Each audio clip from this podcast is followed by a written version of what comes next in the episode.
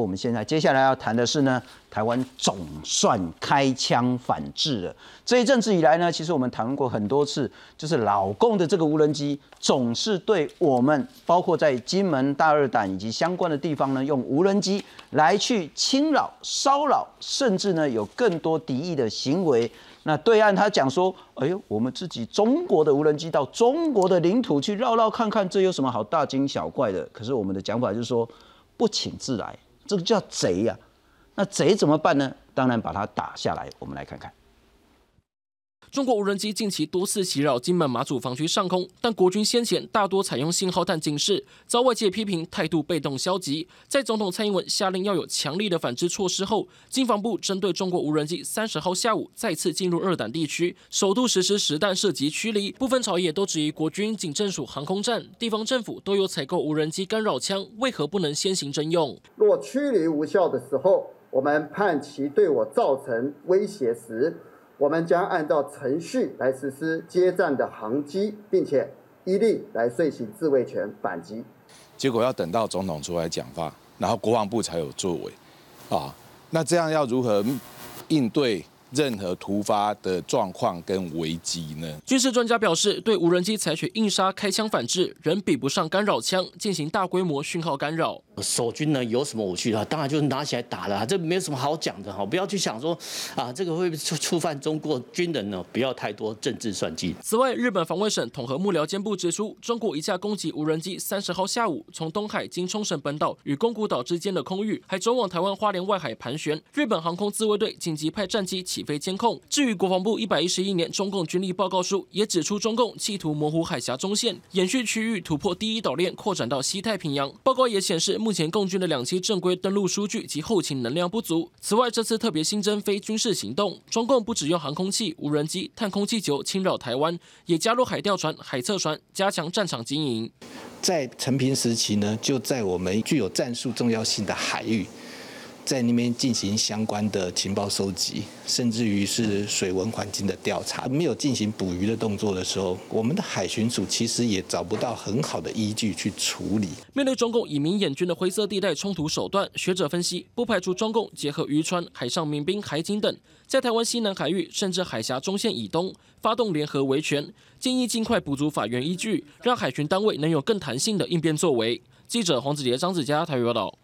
介绍两位来宾，国防安全研究院国防战略及资源所的所长苏子云苏老师。主持人好，大家好，非常谢谢资深的军事记者吴明杰，明杰大哥。现场好，大家好。不过明杰大哥，先请教你两件事情。我们先来看看了哈，刚刚除了说我们总算把对岸开枪这个无人机了啦哈，但没有打下来，这比较可惜一点了哈。但另外一个，我觉得其实这才是真正比较大的威胁。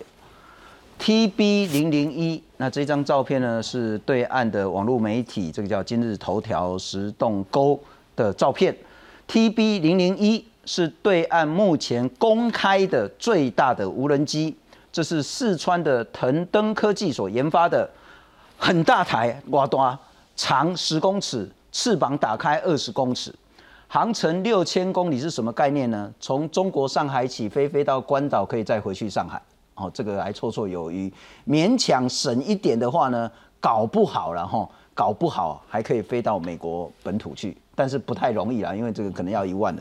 那它的航程六千公里，如果搭载装备一公吨的话呢，它可以飞三十五个小时，飞一天多。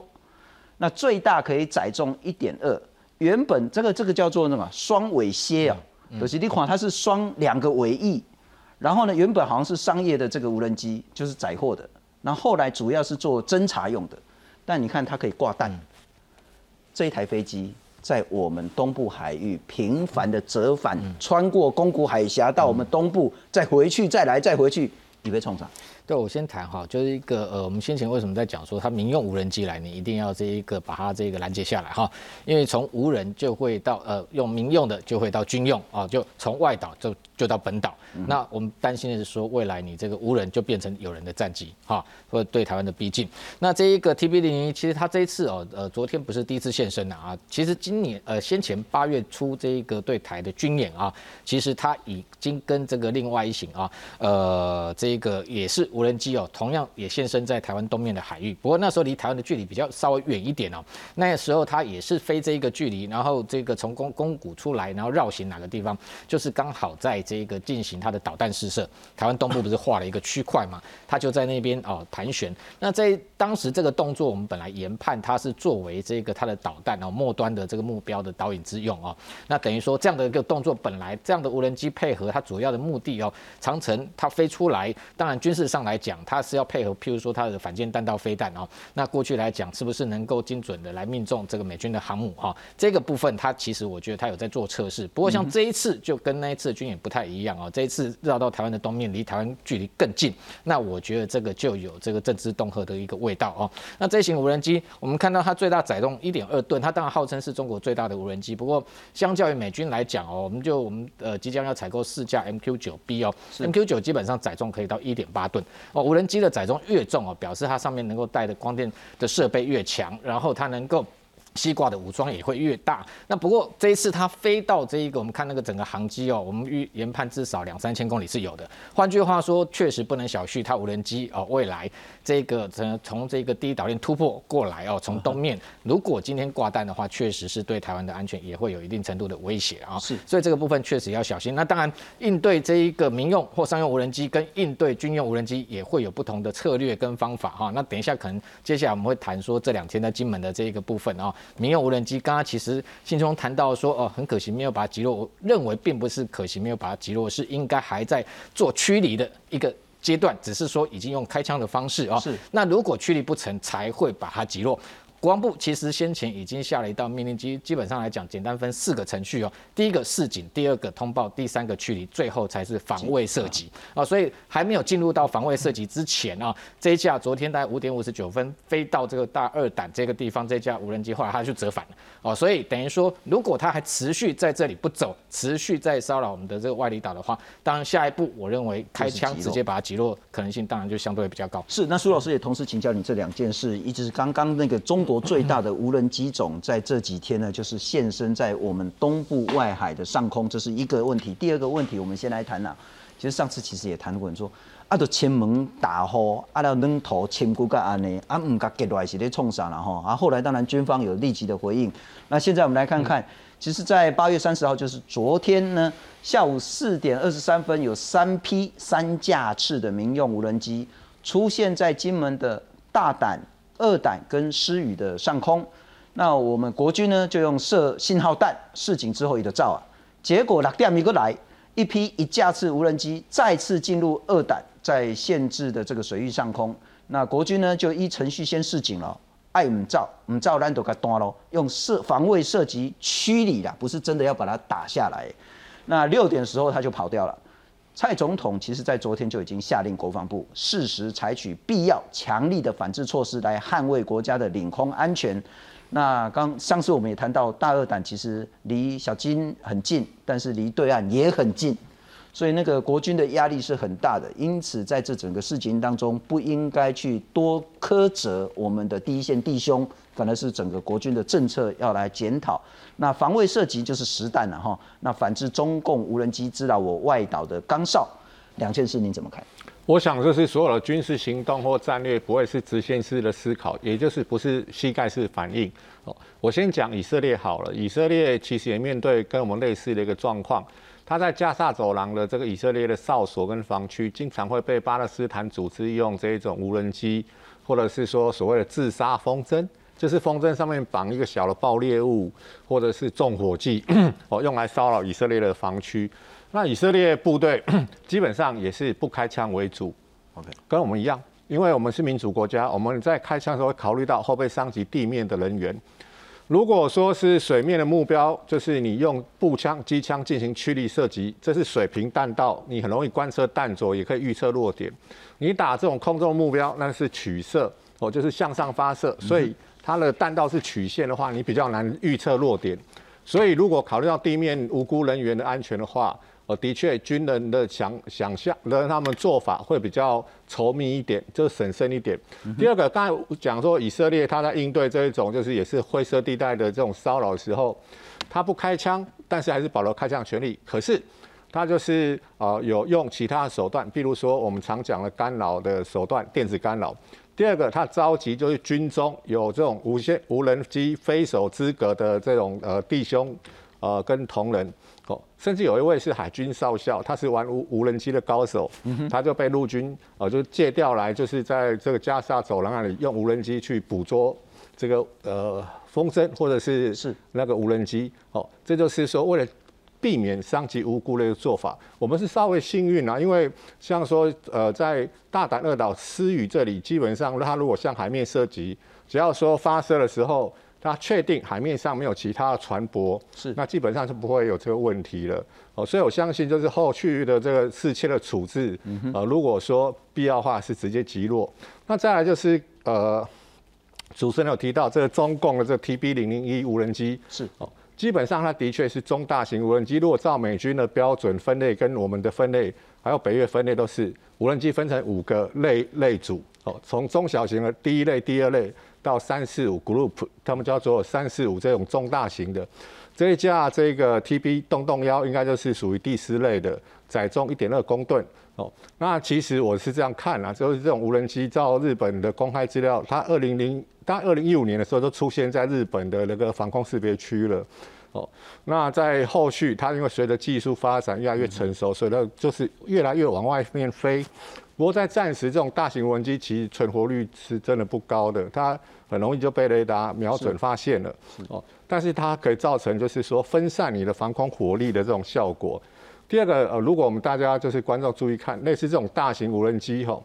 它的特征就是头部会比较大，像蜻蜓一样，包括美军的这种呃，就 MQ 九，也包括中国另外两架很有名的翼龙跟呃呃这彩虹无人机哦。原因就在于说，你越地平线的时候，你地面电波是直的吗？呃，那你地球是圆的，所以这种大型的无人机，它头部比较圆，就里面会要放个卫星天线，有点像 SNG 车的概念，你这样才可以从上海的大厂机场这种特种飞行大队的基地。哦透过卫星这样连通到哦宫古海峡这里来，嗯，那所以它上面的这个是就是一个比较大型，就是 KU 波段的天线哦，你把它想象成像卫星的 SNG 车，我们记者在外面连线，然后中间有很多高楼，你电波打不回来，一定要走卫星过来，要上链再下链，是是是，都是上链下链的这个概念哦，所以基本上呃我们要提高警觉。但是说这种大型无人机在战时的时候，它变成一个呃，就是征收战场管理的一个工具，很好。可是真正有威胁比较大，反正是中小型的。是它在近地支援的时候，这个是比较呃要注意的。那它这一台 TB 零零一，嗯，是故意让不管是美军、日军或是台湾拍到，然后伊就是要给你电，要给你摇摆，要给你耀武扬威，功我有能力去锁定你美国航母的位置。然后指引这些导弹去攻击你的航母，我有能力呢。你现在在顾台湾海峡，我现在跑到你那个太平洋去，我就可以整个把你封起来，一起来盯上它的战略。我觉得中共这样做其实是很不成熟了，因为它这个卫星的上下链的那个就是波段，其实很容易被干扰遮断。嗯嗯哼，就是用电子战的手段的话，那这架无人机就跟我们一般看到那个商用无人机一样，只要失去控制电波。它可能就自入自主航行，可能就会飞回基地。哦，那再更不用讲，它呃，因为它的体积比较大，更容易被击落。是。第二个就是说，其实真的台湾是得天独厚了。哦，要记得我们台湾中央山脉有两千公尺以上高高山非常多，所以即使在台湾是属于防卫作战的情况之下，你在这个高山的呃浅山位置，你用。目测观视搭配一些光光通器材、光学的或红外线的，嗯哼，你对周边大概一百到一百五十公里的水域，是你都可以不用雷达就可以观测到了。了解。所以在这种情况之下，我的意思是，第一个，他想靠无人机锁定美国的航舰战斗群，OK，还可能还没有到呃观测的那个就是距离或是可以发挥效果的时候，可能就被击落了。嗯哼。第二个，台湾就是说。呃，有真的，就是各位如果说有在注意那个摄影族群的话，哈，很多摄影玩家，呃，可能各位观众里面就很多，他们拍澎湖花火节，不是跑去澎湖拍，是到阿里山去拍澎湖，在嘉义拍澎湖。对，艺术雷公，他们我去看他们的海拔高度，大概都是一千五百公尺九斗啦，哦，从九斗那边就可以拍到澎湖，意思就是说，如果说有敌人要来犯的话，我所有的气那个雷达通通失效了，我还是可以靠一些特种的手段来诱导我的反舰飞弹，让你的登陆船团无法靠近。是哦，最后补充一个，就是的确中国的无人机是个威胁，我们不会说掉以轻心，但是也不要说过度的把它放大。哦，它现在最大的威胁其实是在军备市场上面，比如说在中东，呃，呃中国的彩虹跟翼龙系列卖得很不错。大概统计，大概国际间统计，大概有三百五十架左右。哦，主要原因就是价格。哦，比如说美军的 MQ 九一架大概平均是大概六千万美金，可是彩虹跟翼龙系列大概两百五十万美金，差了快三十倍。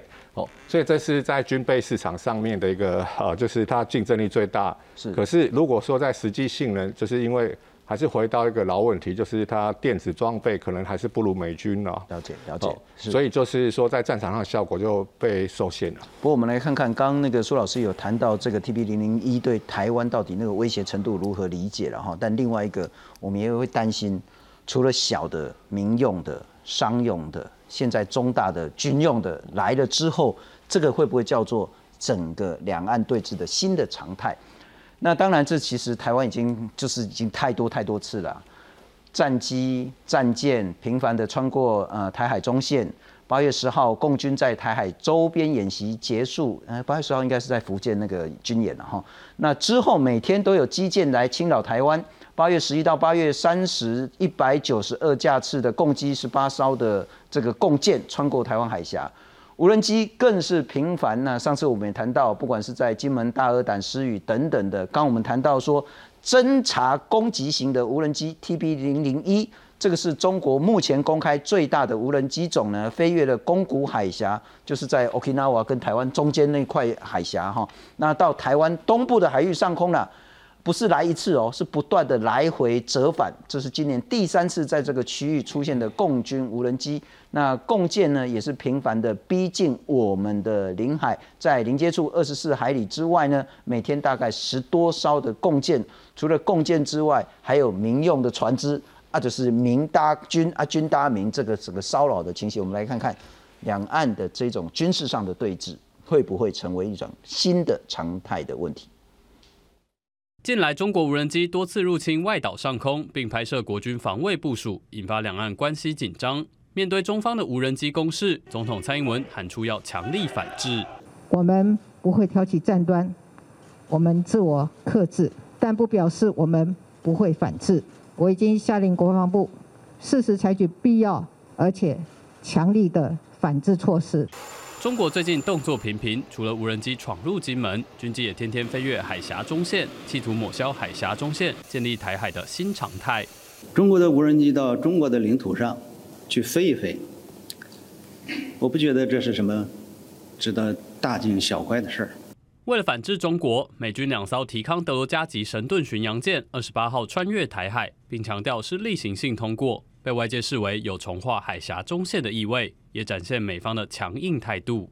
We're we're not going to accept whatever new normal uh, the Chinese want to put in place. We're going to continue to um, to do what we can uh, in accordance with the law to help Taiwan defend itself. And you saw over the weekend uh, two Navy cruisers conducting a, a Taiwan Strait transit in international waters. We're going to continue to abide by international law. Uh, we certainly urge the Chinese to do the same. 美国白宫发言人尚皮耶也表示，未来几天甚至几个月会持续相关部署和演练，以应应中国对台的挑衅行为。记者综合报道。好，我们接大哥就是说很烦呐，真的很烦。他每一次攻击超过我们的这个海峡中线，然后我们就要去伴飞，而且要去监督他。那他那个一直来一直来，那我们其实能两线被他骚扰的真的很烦。啊，现在除了他的军机、战机之外，无人机又来。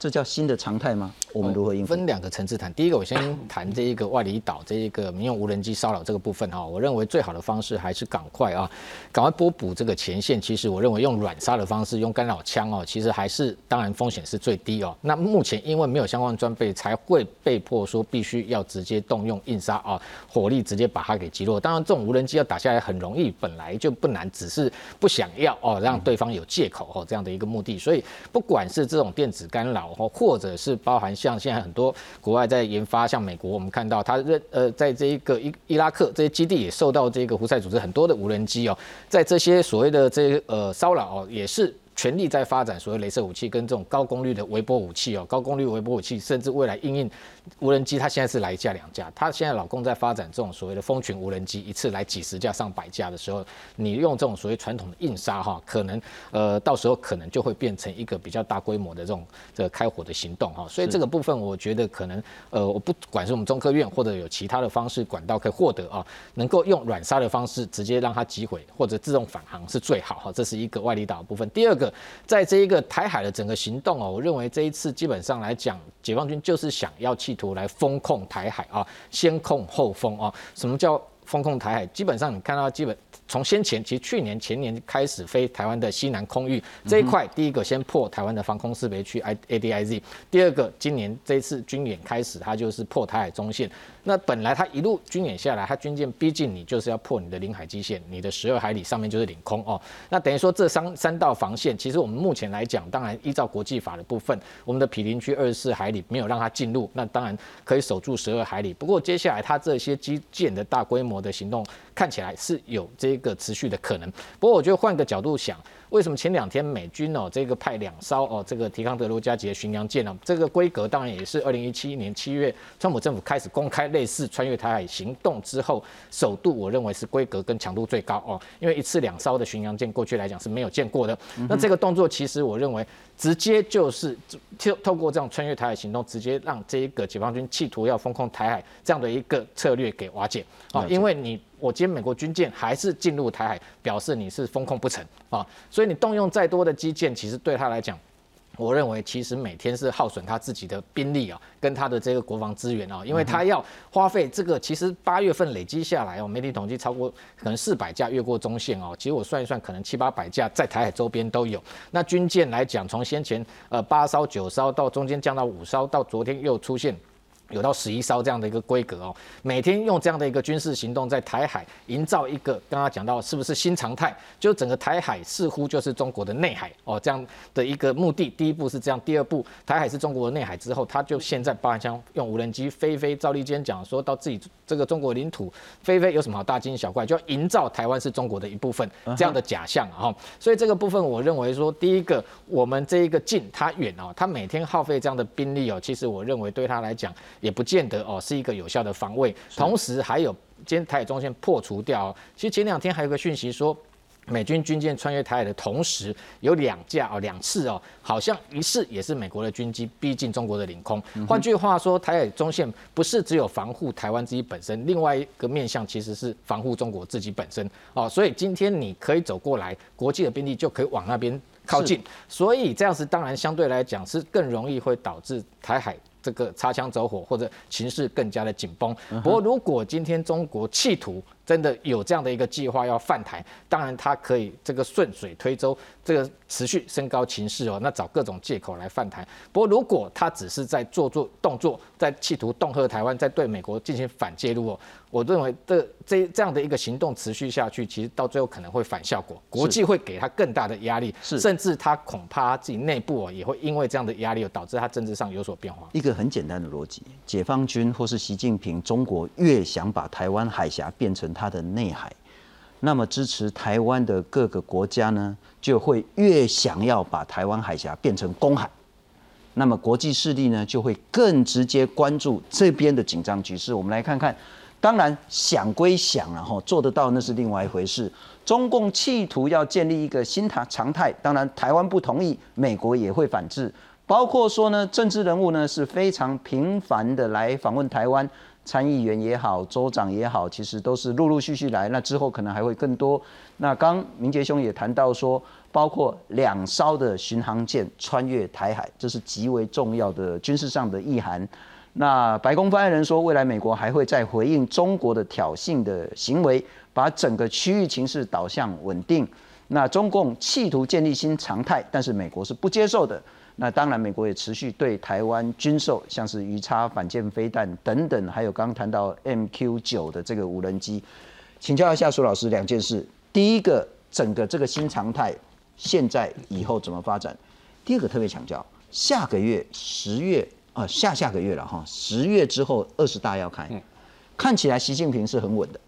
习近平稳了之后，对台湾会是怎么样改变？两个问题。我的观察是是这样，第一个，我想我们还是要先就是呃肯定，就是蔡总统跟国防部了，就是说对中国这些无人机的洗脑，采取就是强制的回应的手段。哦，因为这个在灰色地带手呃冲突里面叫做把底线画出来，就不会被对方去切香肠。哦，那当然反制的手段有很多种方法，刚才明杰兄也讲了很多了，包括发展这种镭射武器。哦，中科院在两年前呢也有公开资料说他们在发展镭射防空系统。第二个回到一样，就是无人机它是个技术问题、战术问题，可是要联动到这国际政治。哦，就是这个台湾海峡你要内海化。偏偏其他国家就会更对你更加反弹，比如说北约远在欧洲，哦，他在今年六月的马德里高峰会议，北约的秘书长史托滕伯格都公开讲，呃，中国一直在霸凌其他的邻国，用军事威胁台湾，这象征就是北约它的新的战略概念就是要做一个跨洋的一个合作了，他找了日本、韩国、澳洲去出席北约，哦，你。逼的北约从个陆权的防卫组织，也可能要变成一个海权的防卫组织。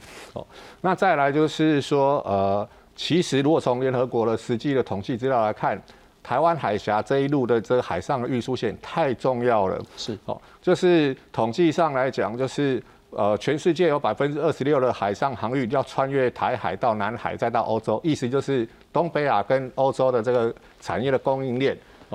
百分之二十六的船运，将近占了百分呃全世界的三成哦。哦，那再来从也是同联合国的 OECD 的资料统计，日本有百分之九十二的原油要从中东回来，那意思就穿越台呃南海再到台海再到日本。韩国有百分之六十二的原油从中东过来，所以中共八月的呃那次演习，等于是说把大家都更加的团结在一起了。是是，对，这就是中共它就是战略上的一个一个就是。呃，悖论，呃，你意思就是说，你想要把台海就是变成 P R C 的内海，可是你越是这样做，其他国家会越会去反制你。二十大之后，老公会更硬吗？哎，二十大之后，我觉得可能是另外一个变局了，因为现在很清楚了，中共他现在很多做法是要转移他内部的金融问题、房市问题、失业率问题。年轻人就是大学刚毕业了，百分之十九的失业率，这还得了哦？所以他现在可能有很多事情，他是借由内部压力的外部化来转移哦。那刚才明姐讲那个很重要，就是中国它现在船舰虽然多哦，可是它要面对的是三个战略方向，海上啊，就呃，这是黄海、东海、南海、台海哦。那台海当然是在东海这一部分，所以它的舰队，它如果一直在台湾这边绕，其实对它的那个船舰的维护保养来讲是非常不利的。所以它的能力还是相对是不会说是无限大。但是我觉得台湾是专，就是。